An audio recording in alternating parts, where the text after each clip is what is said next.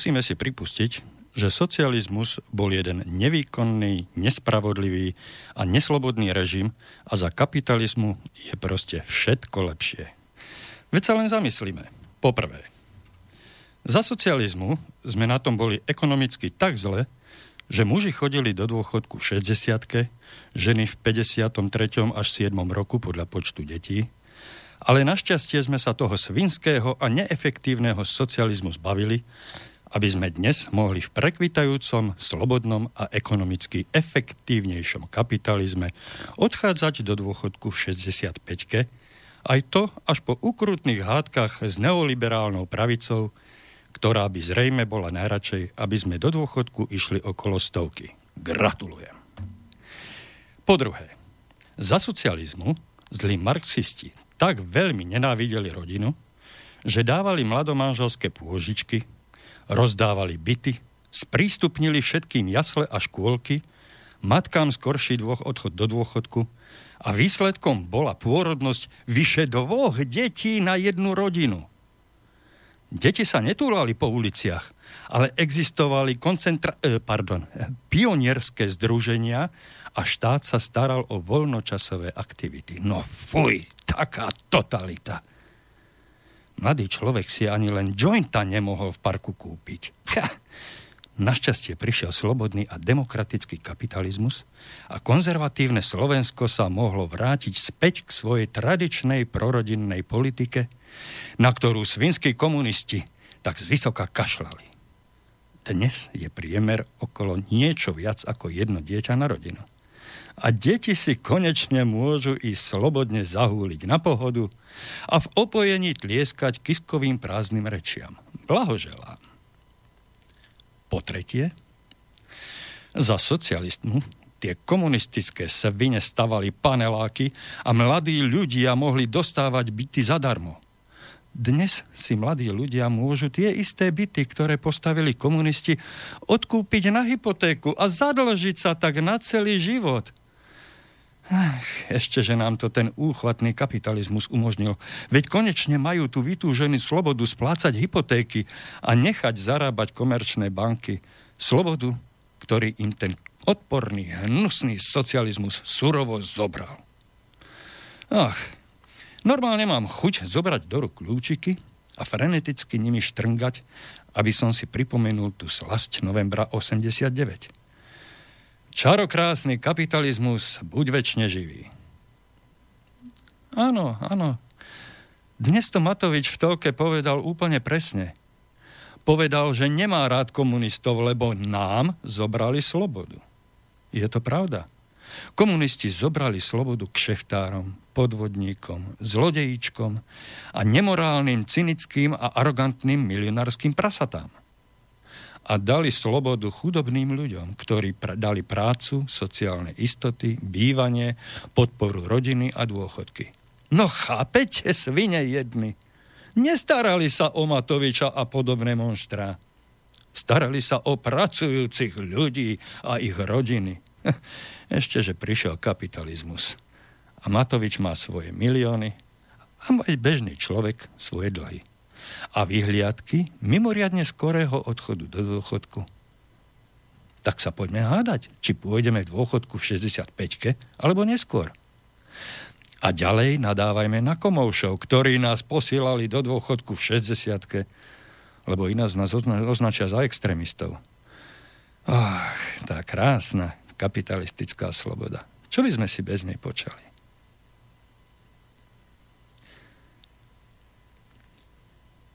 Príjemný dobrý deň. Dnes je 4. júla, júna 2018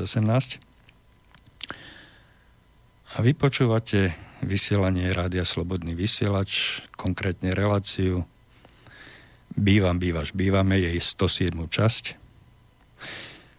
A keďže už 106 krát som opakoval tu na kontakty do tohto vysielača, Mm, dobre, môžem zopakovať aj dnes. Dotelefonovať sa môžete sem priamo do štúdia na číslo 048 381 0101 alebo nám môžete písať e, na mailovú adresu studiozavinač.slobodnyvysielač.sk Ostatné veci, keďže to tu nemám pred sebou otvorené, tak e, nebudem sa nejak blamovať, ale určite si to nájdete a keď budete chcieť, tak e, cestu, ako, ako mi zareagovať na dnešné vysielanie, si určite nájdete. Pokiaľ si to odložíte na neskôr a budete sa chcieť dovolať do archívu, tak bohužiaľ máte smolu. Ale opýtam sa mm, úplne na začiatok. Viete, komu patril tento sarkazmus, ktorým som začal dnešnú reláciu? Môžete hádať, môžete loviť, bol to Kotleba, bol to Sulík, bol to Danko, alebo bol to pán Blaha zo smeru SD. Ak si myslíte, že to bol pán Blaha, tak ste trafili do čierneho.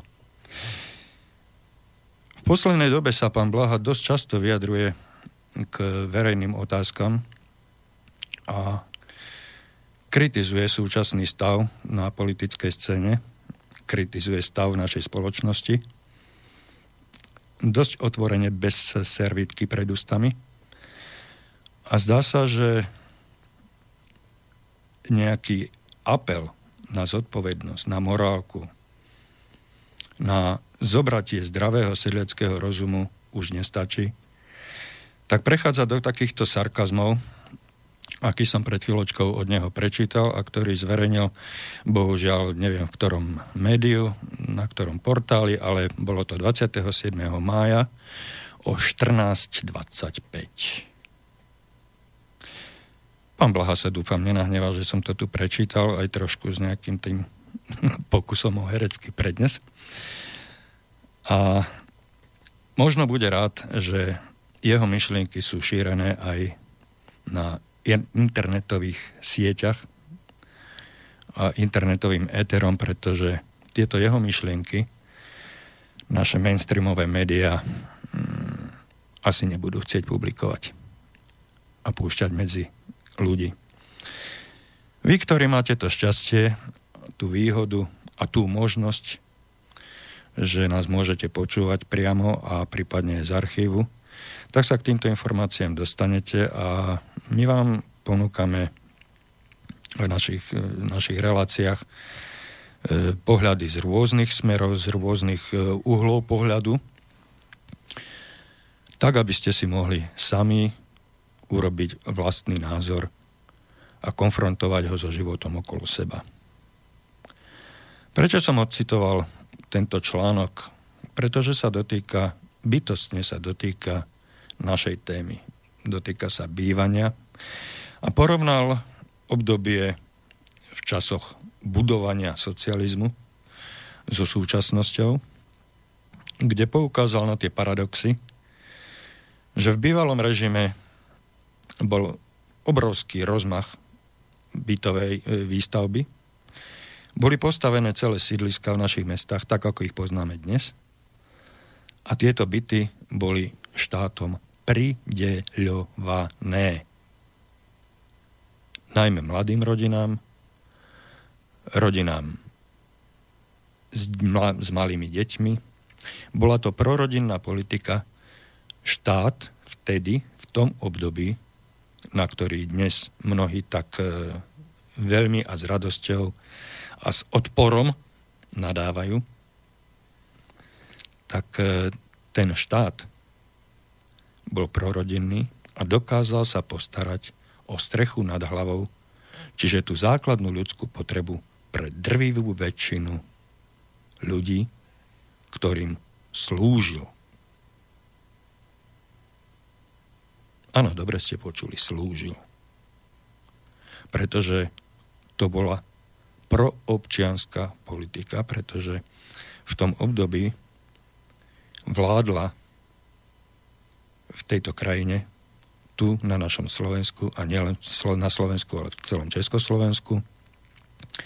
Komunistická strana Československa, ktorá mala obrovské množstvo ľudí, mm, nemám to štatisticky zistené, ale bolo to určite viacej ako 60 mm, dospelej populácie boli členmi komunistickej strany a táto strana vládla svojim ľuďom. Čiže vládla svojim ľuďom, svojim členom komunistickej strany.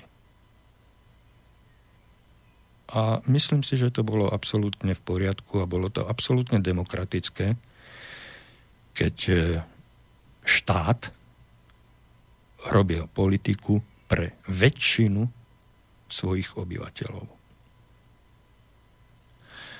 Dnes nech robí akákoľvek politická strana politiku pre svojich členov, tak je to vždy marginálna menšina.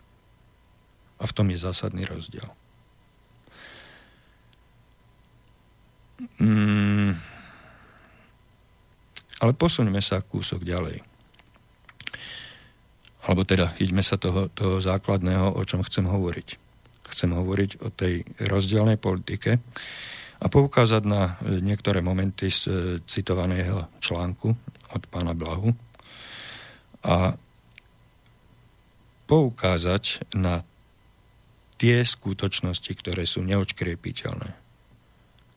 Že v minulosti boli byty prideľované, dnes, ak sú stavané, tak sú predávané. Štát zabezpečil správu celých bytových domov, či už prostredníctvom bytových podnikov alebo bytových družstiev, ktoré boli zriadené takisto e, v súlade, e, teda, e, áno, v súlade so zákonmi pod gestiou tej hnusnej komunistickej strany, ktorá dovolila družstevníctvo na Slovensku. Ľudia si mohli svojpomocne vo svojich družstvách stavať byty s podporou štátu, pretože žiadne družstvo nemalo dostatok finančných prostriedkov na to, aby rozbehlo výstavbu. A potom postupom času v určitých e, anuitných splátkach túto pôžičku štátu vracať a splácať až do tej miery, že po splatení by tento družstevný majetok ostal v rukách tých ľudí, ktorí mm, si tieto byty svojpomocne prostredníctvom družstiev postavili. Bola to politika prorodinná, ktorá umožňovala štátu dlhodobo plánovať, umožnila kalkulovať s prírastkom rodinným, s prírastkom mladých nových ľudí, ktorí sa mohli postarať o tých, ktorí na sklonku svojho života odchádzali do dôchodku. Dnes sme v situácii, keď štát mladých ľudí donúti, pretože objektívne nie je iného východiska, donúti zobrať si hypotéku, zobrať si na krk na 30 a viac, dobre, 25 rokov a viac, e, na krk hypotéku a splácať a splácať a splácať a zobrať každú jednu robotu, ktorá sa na okolí vyskytne, len z toho dôvodu, že ak nebude splácať pôžičku, tak o ten byt, ktorý si kúpil do osobného vlastníctva, príde. Rozdiel medzi súčasnosťou a minulosťou je v tom, že mladí ľudia, ktorí dostali byt, tak ten byt dostali po väčšine ako stabilizačný,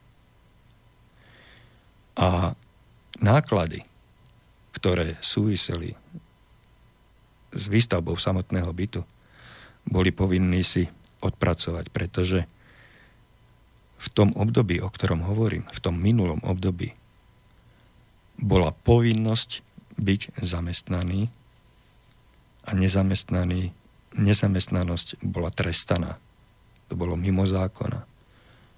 Vtedy musel každý pracovať a štát bol povinný sa postarať každému o tú prácu.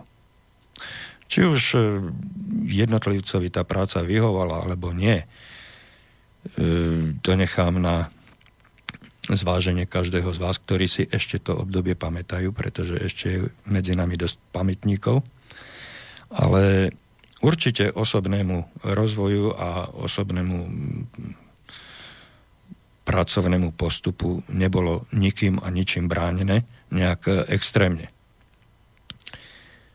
Určite by si aj dnešní ľudia mm, veľmi silno zvážili a rozmysleli, či budú pracovať v podniku, ktorý im poskytne byt, poskytne, opakujem, alebo si kúpia byt v meste, kde náhodou dostanú prácu,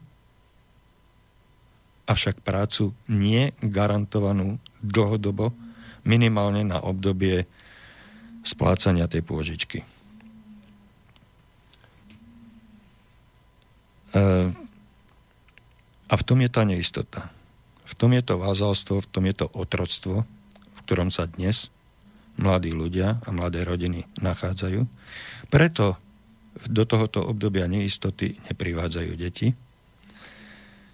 Preto naša populácia klesá, pôrodnosť v našich končinách klesá a tak ako hovorí pán Blaha vo svojom článku, dnes jedna rodina vyprodukuje menej, teda o niečo viac ako jedného človečika. Položme si ruku na srdce a spýtajme sa, alebo zodpovedajme si na tú otázku sami pre seba. Bude schopný ten jeden a kúsok človečika zabezpečiť dôchodok pre tých dvoch starých svojich rodičov? Pochybujem. Ja o tom silno pochybujem. Ale keď sa narodili v minulosti viac ako dve deti v jednej rodine, tak tých dvoch svojich rodičov boli schopní opatriť, zaopatriť, a nebyť im na krku. To, čo do nich tí rodičia investovali, keď boli malí, malé deti, tak tieto deti po vyrastení, po odrastení môžu vrátiť túto pôžičku. To je o tej rozprávke o troch grošoch, ktorá ani rozprávkou nie je to životná skúsenosť, ktorú som už tiež v týchto našich reláciách e, spomínal. Prečo o tom hovorím, prečo mm, o tom hovorím, o týchto porovnaniach, prečo porovnávam minulý systém s tým dnešným? Práve dnes a práve teraz? Odpovede je jednoduchá. Sme v období, kedy by sme sa mali my všetci zmobilizovať. Som presvedčený o tom, že drvivá väčšina z vás poslucháčov ani netuší o tom, a o tých, ktorí nás nepočúvajú, už ani nehovorím, ani netuší o tom, že dnes máme v parlamente ďalšiu novelu zákona 182 lomeno 93 zbierky zákonov, ktorá nám nastaví nové parametre, nové pravidlá a Prečo je táto novela v parlamente? Ak sa mi to podarí spustiť, si vypočujte od predkladateľky Eriky Funtner, ktorá túto novelu s svojim kolegom poslancom Petrom Antalom spracovala a minulý týždeň predniesla v parlamente. Kolegyne, kolegovia, v súčasnosti na Slovensku je viac ako 2 milióny bytov. To znamená, že väčšina ľudí na Slovensku býva v bytoch. Právo, ktoré je platné na našom území, však stávalo k úprave vlastníckého práva k bytom dlhšiu dobu veľmi odmietavo. A dokonca ani náš občianský zákonník, ktorý sa pripravoval v 60. rokoch minulého storočia, neupravoval vlastnícke právo k bytom a až následne v roku 1966 môžeme hovoriť o akýmsi prvom pokuse upraviť u nás tento inštitút. Samozrejme, vtedajšia právna úprava bola limitovaná socialistickým systémom vlastníctva. Inštitút vlastníctva bytov a nebytových priestorov sa len od roku 1993 vyznačuje osobitným právnym režimom a má aj samostatnú právnu úpravu práve vo forme zákona číslo 182 z roku 1993. Byt je v zákone považovaný za reálnu časť domu, ale zároveň aj za samostatný predmet vlastníckého práva. V čase tej prvej spomínanej zákonnej úpravy vlastníctva k bytom, teda v rokoch 1960, až dve tretiny bytov sa nachádzali v rodinných domoch. Až v nasledujúcom období sa začala masívna výstavba bytových domov, tak ako ich poznáme teraz. A boli to prevažne panelové stavby. Všetci však vieme, že tento trend sa úplne zmenil – a teraz väčšina bytov sa nachádza práve v bytových domoch, nie v rodinných domoch. Zmeny však nenastali iba v spôsobe zmeny stavieb, ale nastali aj v zmene hospodárení s nimi. Popri družstvách a komunálnych podnikoch vznikli aj súkromné subjekty, správcovské spoločnosti, ktorých predmetom podnikania sa stala práve správa bytových domov – Okrem toho sa umožňuje aj samozpráva v podobe spoločenstie vlastníkov. A práve tieto subjekty majú zabezpečiť starostlivosť, údržbu a opravu bytových domov. Keď sme sa s mojim kolegom, pánom poslancom Petrom Antalom, pustili do tohto legislatívneho procesu, tak sme vôbec netušili, do čoho ideme. Na začiatku sme mali úmysel, podotýkam, dobrý úmysel upraviť iba niektoré problematické časti tohto zákona. Keď sme sa však púšťali do problematiky hlbšie a postupne sa začali stretávať so záujmovými združeniami a organizáciami, odborníkmi na bytovú oblasť, tak všetci nás presviečali, že chce to väčšiu zmenu. A takto sa na náš pôvodný návrh nabalovali stále ďalšie a ďalšie oblasti.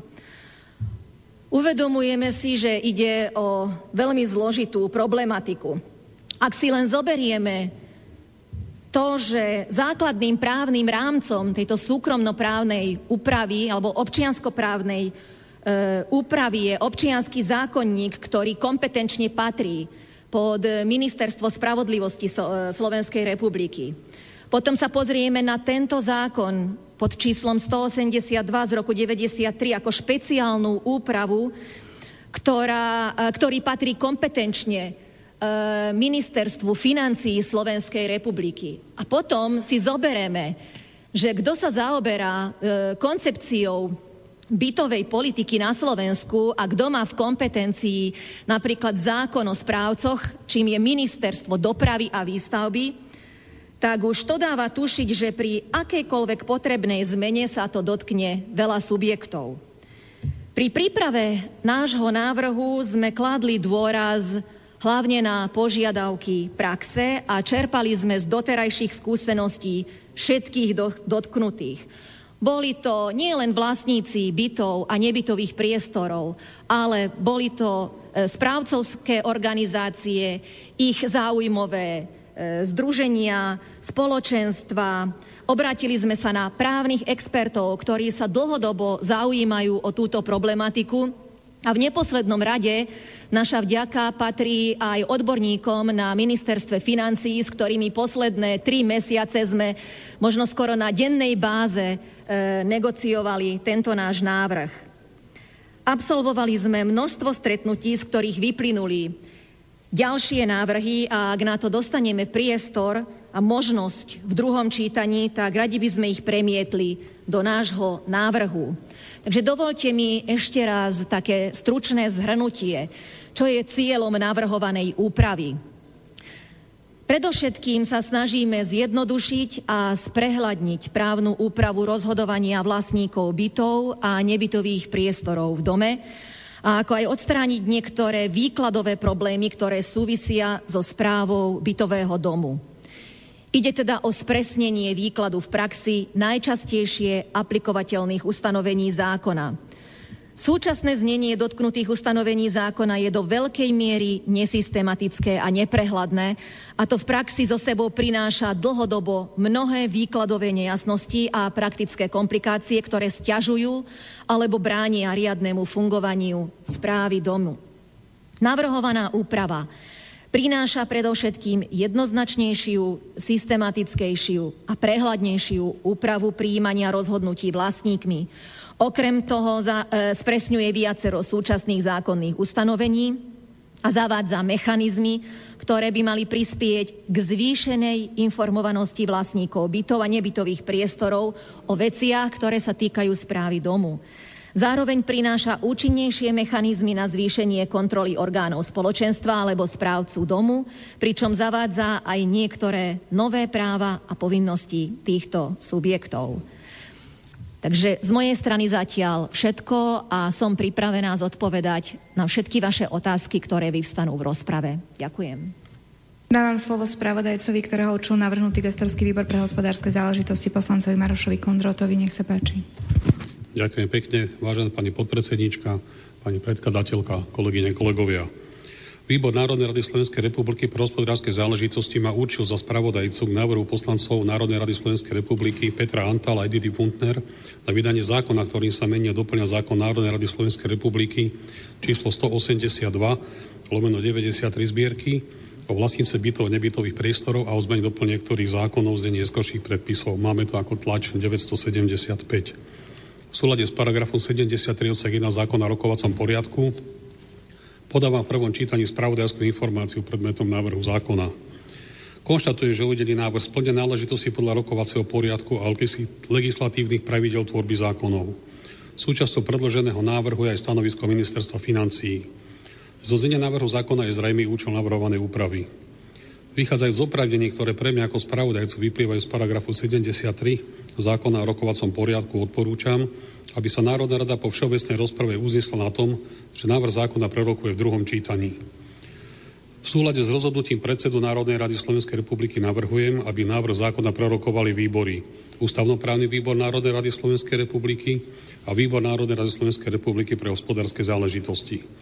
Za gestorský výbor navrhujem Výbor Národnej rady Slovenskej republiky pre hospodárske záležitosti. Odporúčam, aby výbory predmety návrh zákona prerokovali do 30 dní a v gestorskom výbore do 31 dní od prerokovania návrhu zákona v Národnej rade Slovenskej republiky v prvom čítaní. Pani predsedajúca, otvorte prosím všeobecnú rozpravu.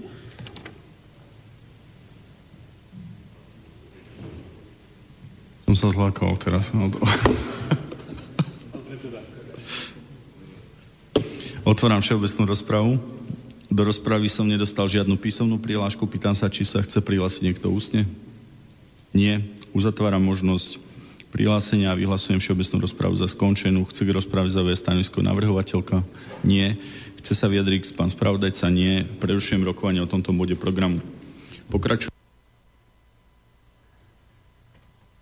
Skôr ako budem pokračovať, chcem sa ospravedlniť predkladateľke, pani poslankyni Funtner za skomolenie mena.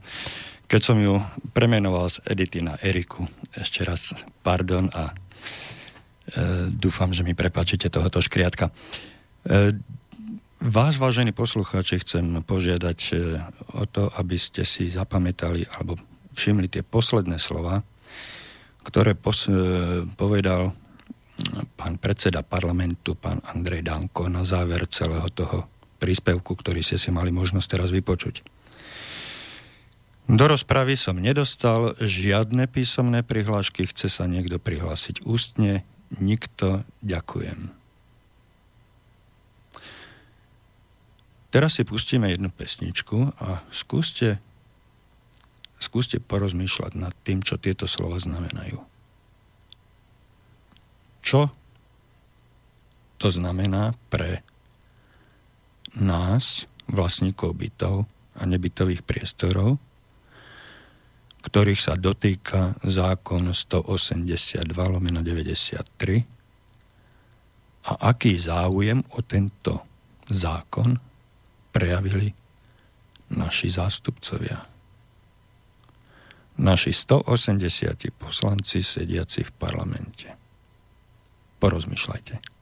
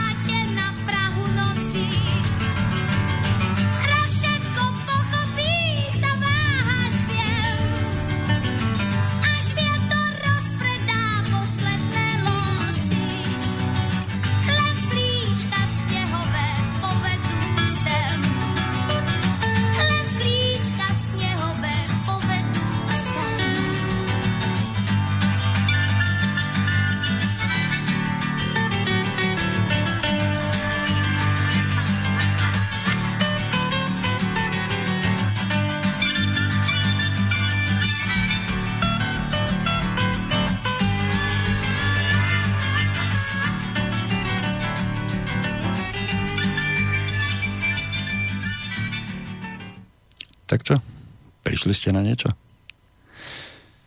Ja osobne to vidím tak, že prítomní, bohužiaľ po väčšine neprítomní poslanci v rokovacej sále neprejavili absolútne žiadny záujem o predkladaný návrh. Napriek tomu, že to mali na stoloch, samotný návrh, samotný návrh novely zákona, aj s priloženou dôvodovou správou, z ktorej si dovolím odcitovať, tá zhrňa všetko to, alebo teda väčšiu časť, podstatnú časť toho, čo povedala predkladateľka pani Edita Funtnerová. Súčasné znenie dotknutých ustanovení zákona je do veľkej miery nesystematické a neprehľadné, čo v praxi so sebou prináša dlhodobo mnohé výkladové nejasnosti a praktické komplikácie, ktoré stiažujú alebo bránia riadnemu fungovaniu správy domu. Vnímate to aj vy tak? Vám je všetko v tomto zákone jasné, zrozumiteľné, nemáte žiadne otázky na svojho správcu, nemáte žiadne otázky na svojich poslancov sediacich v parlamente. Našťastie pani poslankyňa pravdepodobne chodí medzi ľudí, pýta sa, čo ich trápi, čo, čo ich bolí a tí sa jej zverujú so svojimi problémami a ťažkosťami a starostiami. A tak v ďalšom mm, odstavci tej dôvodovej správy odôvodňuje svoje počínanie.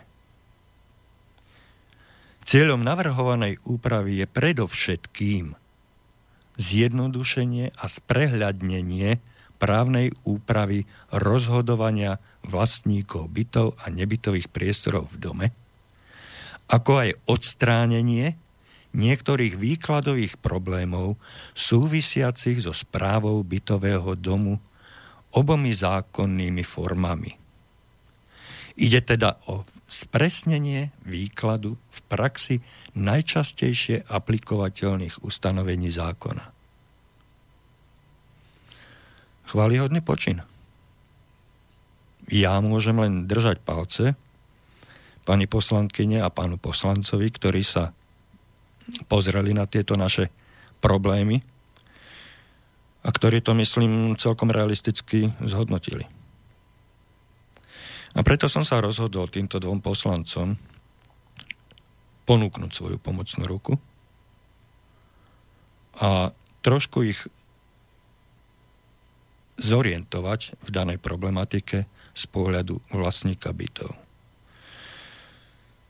Nakoľko všetci veľmi dobre viete, že touto, touto problematikou sa zaoberám nie jeden deň, nie jeden týždeň a nie jeden rok – Konec koncov máme tu odvysielaných viac ako 100 relácií zo začiatku dvojhodinových, takže môžeme hovoriť 200 hodín odvysielaných priamo naživo. V kontakte so svojimi poslucháčmi, v diskuziách otvorených preberali sme všetky problémy, no, všetky, Všetky sme možno nestihli, ale drvivú väčšinu problémov sme prebrali z jednej a z druhej strany. Navrhovali sme tu rôzne riešenia a mm, zbierali, vymieniali si medzi sebou informácie a zbierali skúsenosti. Navzájom. Tak ako ja som zbieral mm, skúsenosti zo svojho najbližšieho okolia a e, zo svojho reálneho života, kontaktu s bývaním a s bytovou politikou, tak som sa v mnohom nechal inšpirovať aj vami, vašimi názormi a verím tomu, že aj ja som bol nositeľom pre vás vzácných informácií, ktoré ste použili vo svojom živote a v spôsobe organizovania a riadenia svojho života vo vašom bytovom dome. Mm, tieto ambície a tieto, mm, tieto ciele pre mňa ostávajú naďalej trvalé. Nemienim sa ich zdať a pokiaľ budem môcť, tak budem pomáhať. Preto som svoju pomoc ponúkol e, obom predkladateľom tohoto návrhu, e, tejto novely, tohoto zákona, aby som im pomohol zorientovať sa e, v danej problematike a možno aj navrhol nejaké riešenia, nie natlačil svoje kaleráby, ale navrhol riešenia, ktoré, ak sa im budú zdať rozumné a priateľné, tak si ich osvoja a zakomponujú do pripravovaného zákona. Týmto chcem sa obrátiť aj na vás, aby ste aj vy vyvinuli nejakú iniciatívu. A keď už nie priamo budete oslovať týchto dvoch poslancov z hodov okolností zo strany e, Most Hit, tak nemusíte oslovať priamo, teda pokiaľ nebudete chcieť oslovať ich, tak môžete osloviť mňa. E, mne poskytnúť alebo po, ponúknuť vaše návrhy, vaše videnie, čo by ste si želali v tomto zákone zmeniť, čo by ste navrhovali e, vypustiť, upraviť, ozrejmiť, zjednodušiť a zozrozumiteľniť samotný zákon, v ktorom, ako sme už povedali, mm, sa obrazne povedané a vulgárne povedané nevyzná ani divá svinia, čo potvrdzuje aj, potvrdzujú aj samotní poslanci, ktorí sa tomuto začali venovať. Bohužiaľ, zo strany ostatných poslancov absolútne žiadny záujem. Hovoril som, že tento návrh mali pred sebou na stole. Mali pred sebou aj dôvodovú správu. Napriek tomu nemali jednu jedinú otázku, jednu jedinú pripomienku, s ktorou by vystúpili verejne v rozprave k tomuto zákonu, k tomuto návrhu. Nejakým spôsobom ho komentovali, či už negatívne alebo pozitívne, a čuduj sa svete, tento návrh bol v prvom čítaní schválený.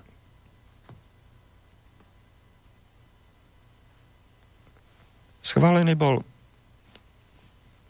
podľa môjho názoru len preto, teda schválený.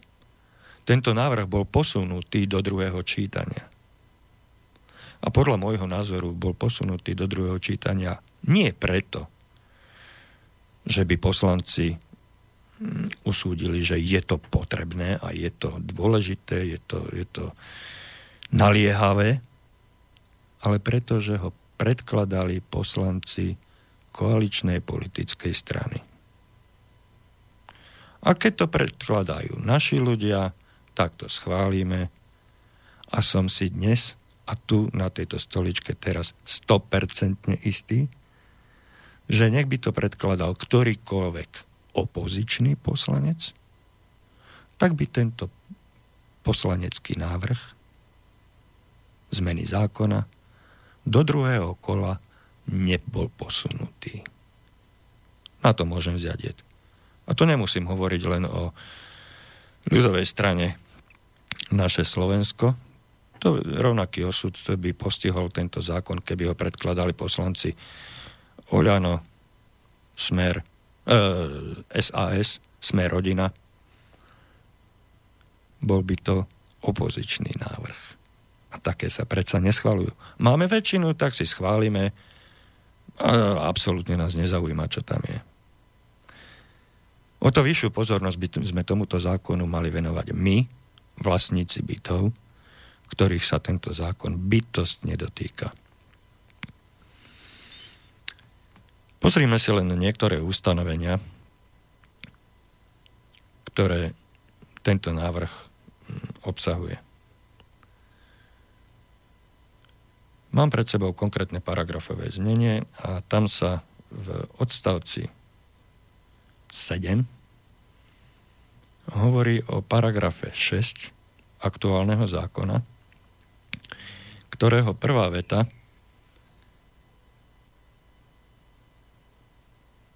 ktorého prvá veta do dnešného dňa nebola nikdy, nikdy zmenená a k prvej, absolútne prvej zmene od roku 93 dochádza až dnes touto novelou. Pôvodný, pôvodné znenie toho zákona toho odstavca, odseku, pardon, odseku, aby som sa vyjadroval právnicky korektným jazykom. V tomto odseku 1 sa píše v dnes aktuálnom zákone. Na správu domu sa zriaduje spoločenstvo vlastníkov bytov a nebytových priestorov v dome, zátvorka, ďalej len spoločenstvo, koniec zátvorky, ak vlastníci bytov a nebytových priestorov neuzavrú zmluvu o výkone správy s inou právnickou osobou alebo fyzickou osobou, ďalej len správca, najmä s bytovým družstvom. Predkladatelia spomínanej novely navrhujú zmenu tohoto odstavca v tomto znení. Potom si povieme ďalej.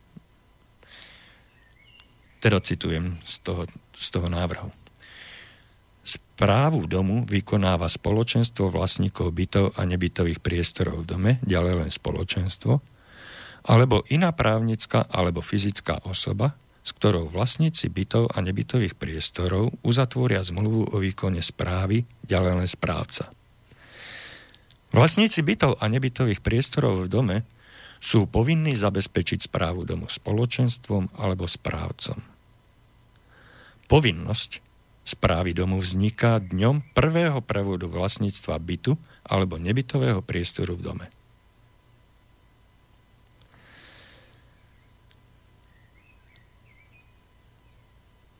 Skúsme si, alebo nie skúsme, pozrime sa, v čom je rozdiel – kým súčasné znenie zákona hovorí v, alebo hm, hovorí v súvetiach, prvá veta je súvetie dvoch vied, je to vylúčovacie súvetie. Pretože hovorí, tá druhá veta začína slovom ak vlastníci bytov a nebytových priestorov neuzavrú. Čiže vylučuje prvú možnosť, ak platí druhá veta. Zásadná zmena v súčasnom návrhu spočíva v tom, že už to není vylúčovacie, ale podmieňovacie súvetie. Správu domu vykonáva spoločenstvo alebo iná právnická osoba.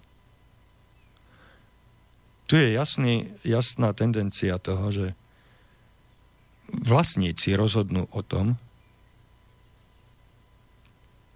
že či budú vykonávať správu domu sami, či si teda zriadia spoločenstvo, alebo podpíšu zmluvu s inou právnickou osobou. Čiže rozhodnutie je na vlastníkoch tu už je tá direktíva štátu, ktorá hovorí, že vlastníci musia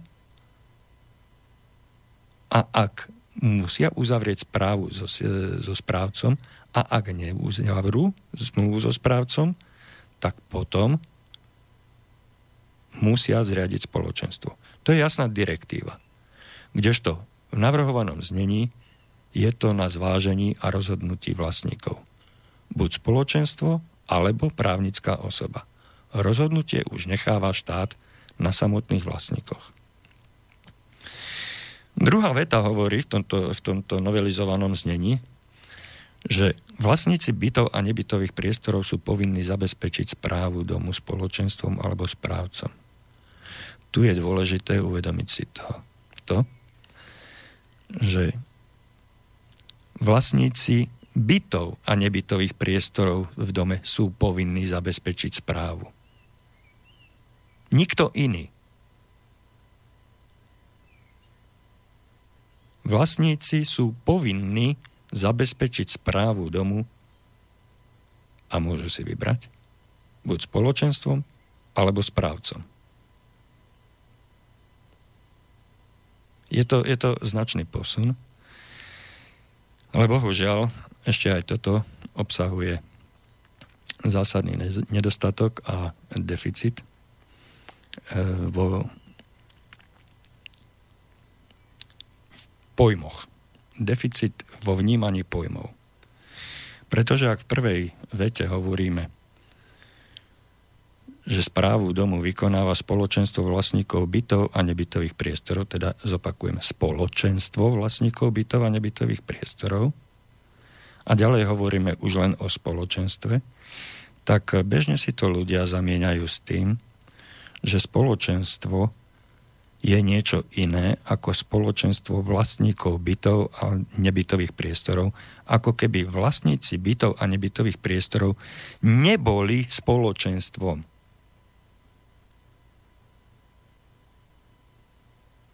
Vyzerá to tak, že buď je to spoločenstvo vlastníkov bytov a nebytových priestorov, ako je ďalej neskôr uvádzané, že právnická osoba, ale predsa to spoločenstvo vlastníkov vzniká tak, ako je to povedané v poslednej vete, vzniká dňom prvého prevodu vlastníctva bytu alebo nebytového priestoru v dome. Pretože odkazujem znovu a už po tisíci krát v týchto reláciách odkazujem na paragraf 13, ktorý hovorí, že s vlastníctvom bytu alebo nebytového priestoru je nerozlučne spojené spoluvlastníctvo spoločných častí, priestorov, zariadení a príslušenstva bytového domu. Čiže každý jeden vlastník bytového, e, bytu alebo nebytového priestoru je zároveň spoluvlastníkom a to od prvého prevodu vlastníctva bytu v dome. Čiže od prvého prevodu vlastníctva bytu alebo nebytového priestoru v dome, v dome vznikajú minimálne dvaja spoluvlastníci domu. Pôvodný vlastník a nový vlastník bytu. A týchto dvoch spolu vlastníkov bežnej hovorovej reči označujeme slovom kolektív, zoskupenie, skupina spoluvlastníkov – ale v tomto zákone ich označujeme slovíčkom spoločenstvo. Bez ohľadu na to, či sú registrovaní alebo nie sú registrovaní ako právnická osoba, ale ak sú definovaní ako spoluvlastníci, tak jednoznačne a nespochybniteľne sú spoločenstvom spoluvlastníkov. Dostaneme sa k tomu možno neskôr. A zatiaľ si dáme ďalšiu pesničku, aby sme netlačili na pilu, aby sme mali trošička času na rozmyslenie toho, čo sme mali možnosť si teraz vypočuť. I thirst but never quench. I know the consequence. Feeling as I do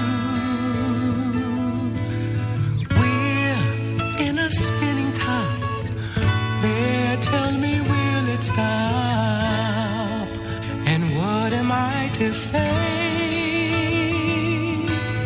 Open our music book that only few can look, and I'll write a song for you.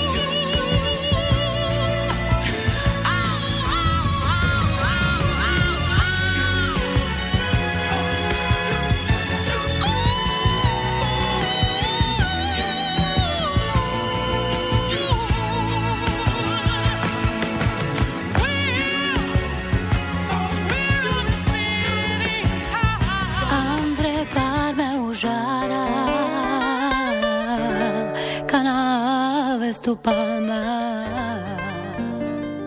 le tue sotu che tak som sa započúval do pesničky, že som si zabudol zapnúť brzdu. Takže sa ospravedlňujem.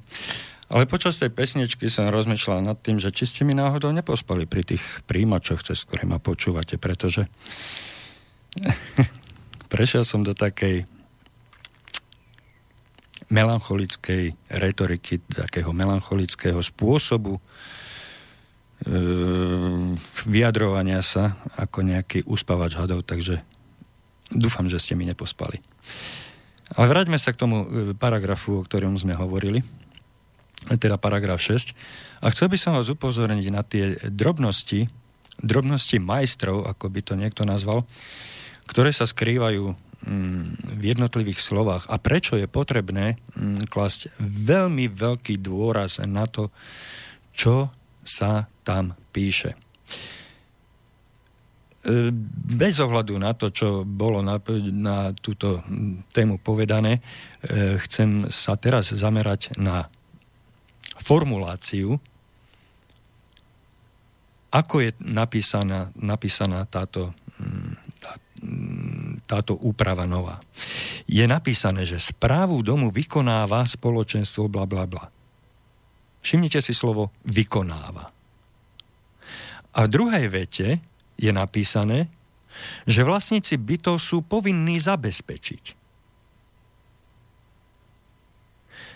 Cítime, aký je v tom rozdiel medzi slovami vykonáva a zabezpečiť? Vykonávať môže ktokoľvek ale zabezpečiť správu, a hlavne po tej finančnej stránke, určite nebude zabezpečovať správca, ale objednávateľ. Kto je objednávateľom? Kto potrebuje zabezpečiť správu domu? No vlastníci bytov. Vlastníci bytov a nebytových priestorov, ktorí sú spoluvlastníkmi toho domu, v ktorom sa nachádzajú. Tá skupina vlastníkov bytov v tom jednom dome, ktorú tento zákon vo všeobecnosti nazval zjednodušene spoločenstvom. Ale keďže mňa v škole učili vyjadrovať sa celou vetou, tak ja budem vo svojej ďalšej e, retorike a vo svojich ďalších vyjadreniach používať spoločenstvo vlastníkov bytov a nebytových priestorov, ktorí sú totožní s vlastník, e, so spoluvlastníkmi domu. Pretože to spoločenstvo tvoria vlastníci bytov a nebytových priestorov, ktorí sú zároveň nerozlučnými spoluvlastníkmi byt, e, byt, spoločných častí, zariadení, priestorov a príslušenstva bytového domu, skrátene sú spoluvlastníkmi domu. Tí istí, tie isté osoby, či už právnické alebo fyzické. Čiže bavíme sa v konkrétnom dome o konkrétnom spoločenstve vlastníkov o konkrétnom spoločenstve spoluvlastníkov. To sú dva rovnocenné pojmy v praktickom význame. Čiže ak sa pomýlim a poviem, že hovoríme o spoločenstve vlastníkov bytov a nebytových priestorov, znamená to to isté, ako keď budem hovoriť o spoločenstve spoluvlastníkov domu. Pretože, pretože sú to tie isté osoby, tí istí ľudia, tie isté právnické a fyzické osoby, ktoré majú vo vlastníctve byty a nebytové priestory. V tom konkrétnom dome.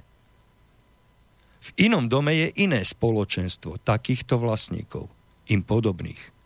A v ďalšom dome je iné spoločenstvo. Tak ako máme mraveniska, tak máme spoločenstva. Tak ako máme kolektívy, tak ako máme skupiny, tak máme spoločenstva. V každom dome je jedna skupina vlastníkov, v každom dome je jedna skupina spoluvlastníkov. Ak mám hovoriť o konkrétnom dome, tak tí vlastníci sú tými istými spoluvlastníkmi domu. Hej? Ale vždy je to skupina, kolektív spoločenstvo, keď hovoríme v kontexte s týmto zákonom. To ešte neznamená, že to spoločenstvo je potrebné a musí byť vnímané ako právnická osoba. Pretože ako občianský zákonník hovorí, tak e, právnická osoba musí byť zapísaná v registri. V registri zákonom na tom určenom. Hej. No a keď to spoločenstvo nie je zapísané v registri právnických osôb, no tak to spoločenstvo nie je právnickou osobou, ale to neznamená, že nie je spoločenstvom. Ak sme pochopili tento rozdiel, tak sa pokúsim ísť ďalej. Vrátim sa k tomu výkonu a zabezpečeniu. Správu domu vykonáva spoločenstvo a vlastníci bytov sú povinní zabezpečiť správu.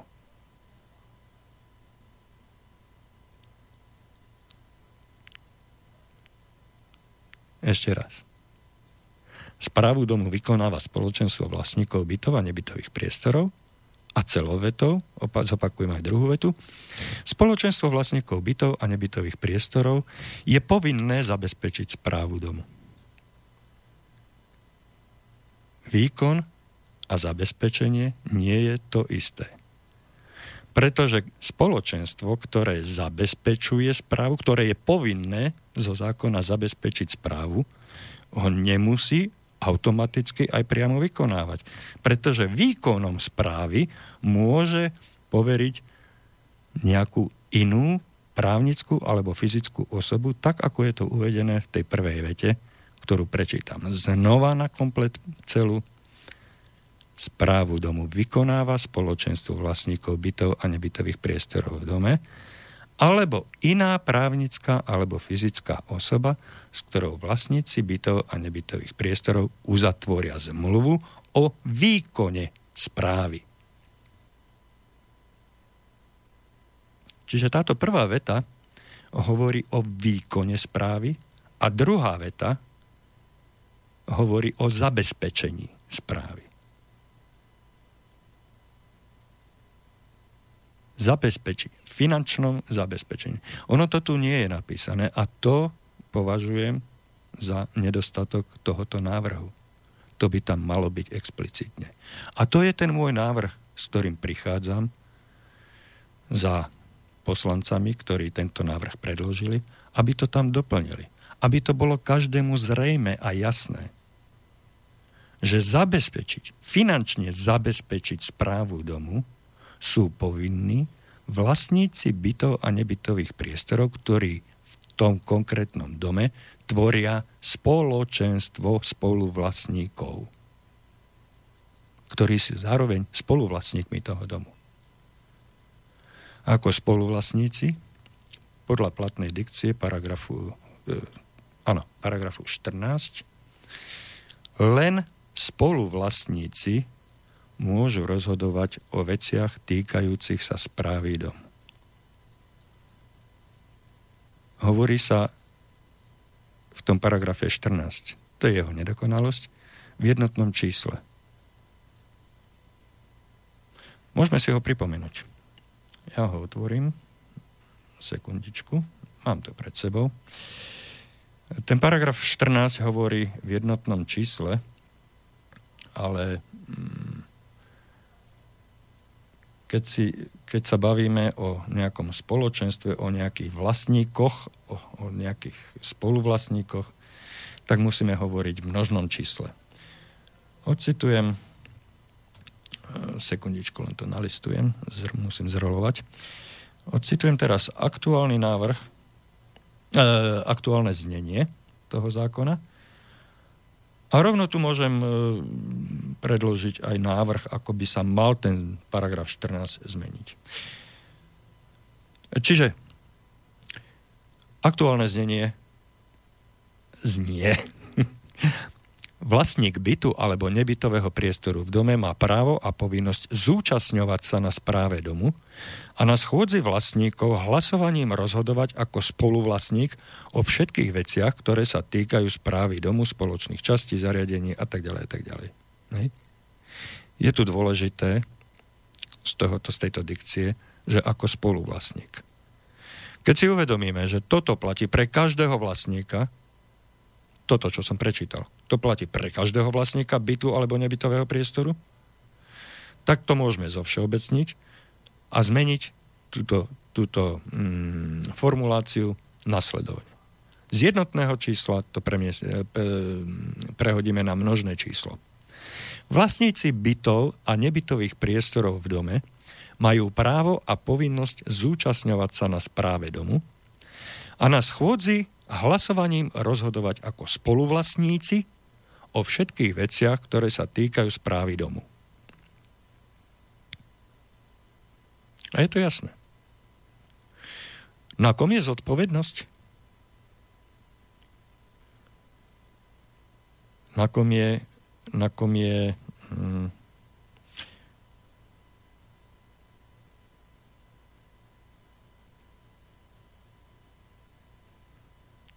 povinnosť zabezpečiť správu domu?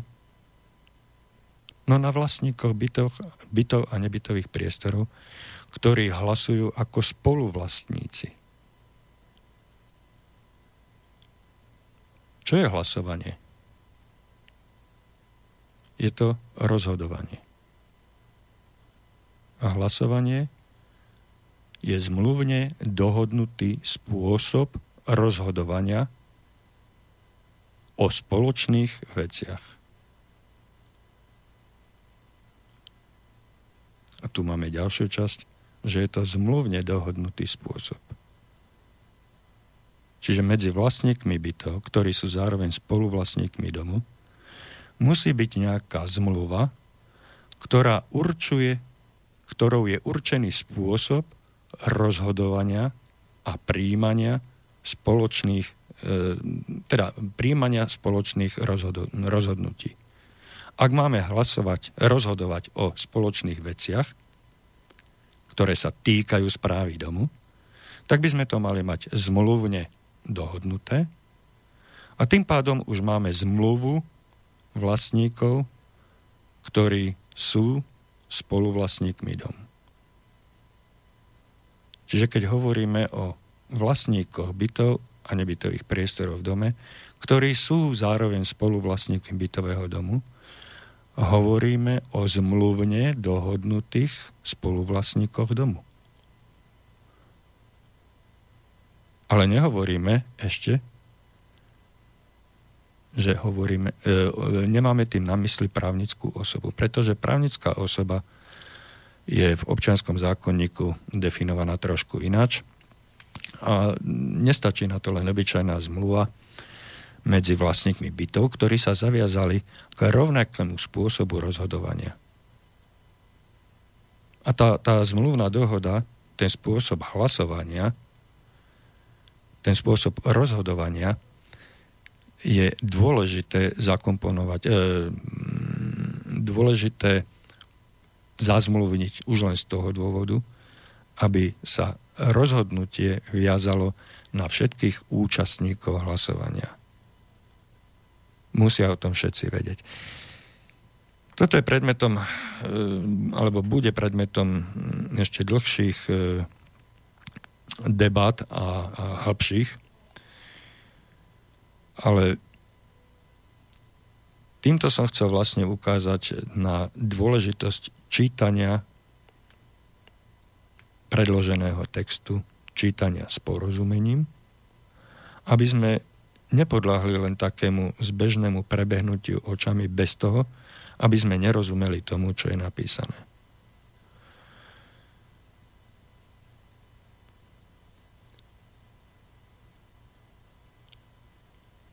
Ehm, pozerám na poslednú vetu a rozmýšľam, či sa ešte do tej poslednej vety to, tej, tejto novely paragrafu 6 odsek 1, či sa do toho ešte pustiť alebo nie. Ale pokúsim sa to pokúsim sa to obsiahnuť veľmi stručne. Máme nejakých 15 minút, to by mi malo stačiť. Povinnosť správy domu vzniká dňom prvého prevodu vlastníctva bytu alebo nebytového priestoru v dome.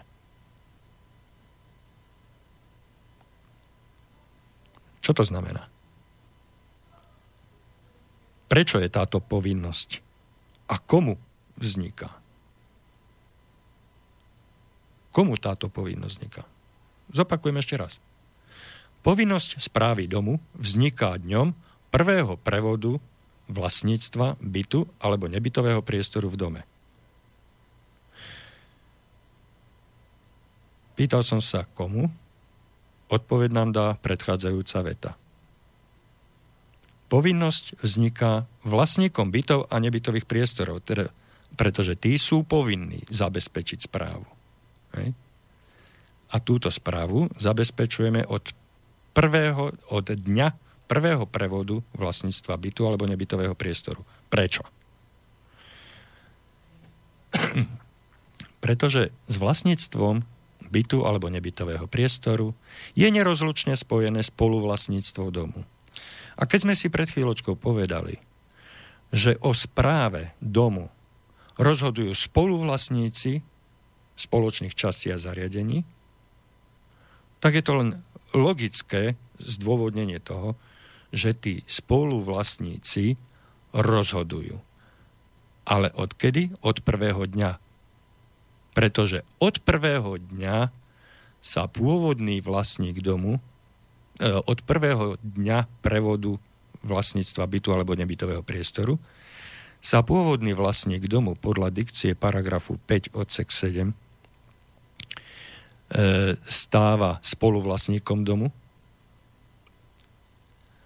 A prvý vlastník bytu alebo nebytového priestoru sa stáva taktiež spoluvlastníkom domu.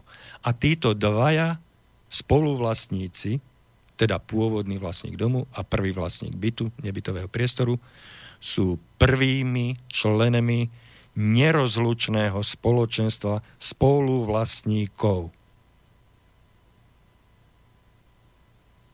od momentu prevodu prvého vlastníctva bytu alebo nebytového priestoru.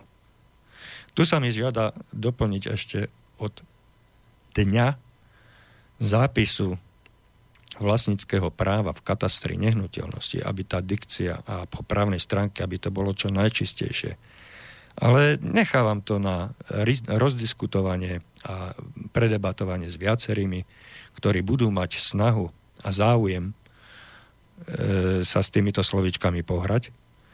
A samozrejme, že určite, určite sa spolahnem na názor právnikov, ale tieto základné elementárne veci, ako je rozhodnutie o tom, či spoluvlastníci sú alebo nie sú spoločenstvom, to si ponechám na sebe, prenechám u sebe, to si udržím vo svojom práve rozhodnúť o tom, že či spoluvlastníci sú spoločenstvo alebo nie. Teraz nehovorím o počte, pretože každé spoločenstvo, každá, každá skupina, každý kolektív začína spojením prvých dvoch. Ostatní sa pridávajú. A tak môže tá skupina, to spoločenstvo rásť. Ale každý kolektív začína spojením prvých dvoch. A v tomto našom prípade je to spojenie, ktoré vzniká pri prevode vlastníctva prvého bytu alebo nebytového priestoru. Takže môžeme sa o tomto hádať, môžeme sa o tomto rozprávať, môžete so mnou súhlasiť, môžete so mnou nesúhlasiť a ak budem argumentačne presvedčený, rád sa prispôsobím druhému názoru, ale zakiaľ druhý názor nepočujem, tak zotrvám pri tom svojom. Neoplatí sa nám ďalej roz, e, rozťahovať otázky okolo tohoto zákona, okolo tejto novely. Ja by som sa len v závere dnešnej našej relácie chcel s naliehavosťou obrátiť na vás všetkých vlastníkov bytov a nebytových priestorov, a vy ste si skutočne sadli na ten zákon, pokiaľ vás niečo trápi. Pokiaľ vás netrápi, pokiaľ ste spokojní, tak toto hoďte za hlavu a nemusíte sa o nič starať tak, ako ste sa nestarali doteraz. Ale ak máte nejaké tie boli, boliestky, nejaké tie bolačky, ak sa cítite, cítite, cítite byť e, ukrivdení, ak vám niekto ublížil, či už tým, že vás ako vlastníka bytu a spoluvlastníka domu v jednej osobe nechce rešpektovať, nemieni rešpektovať, že vás nevypočuje, tak sa ohláste, ozvite sa, ozvite sa na štúdiovú adresu, čiže studio zavínať slobodný vysielač, alebo konkrétne na moju mailovú adresu, ktorá má tvar igor zavinač slobodnyvysielač.sk Prípadne mi môžete zatelefonovať na moje telefónne číslo 0905 54 8823 a môžeme sa o tomto porozprávať, ale hlavne poďme pomôcť tým dvom poslancom, ktorí nabrali odvahu a silu niečo zmeniť v náš prospech pri tomto všeobecnom a pretrvávajúcom nezáujme o obyčajných ľudí, o občanov tejto republiky.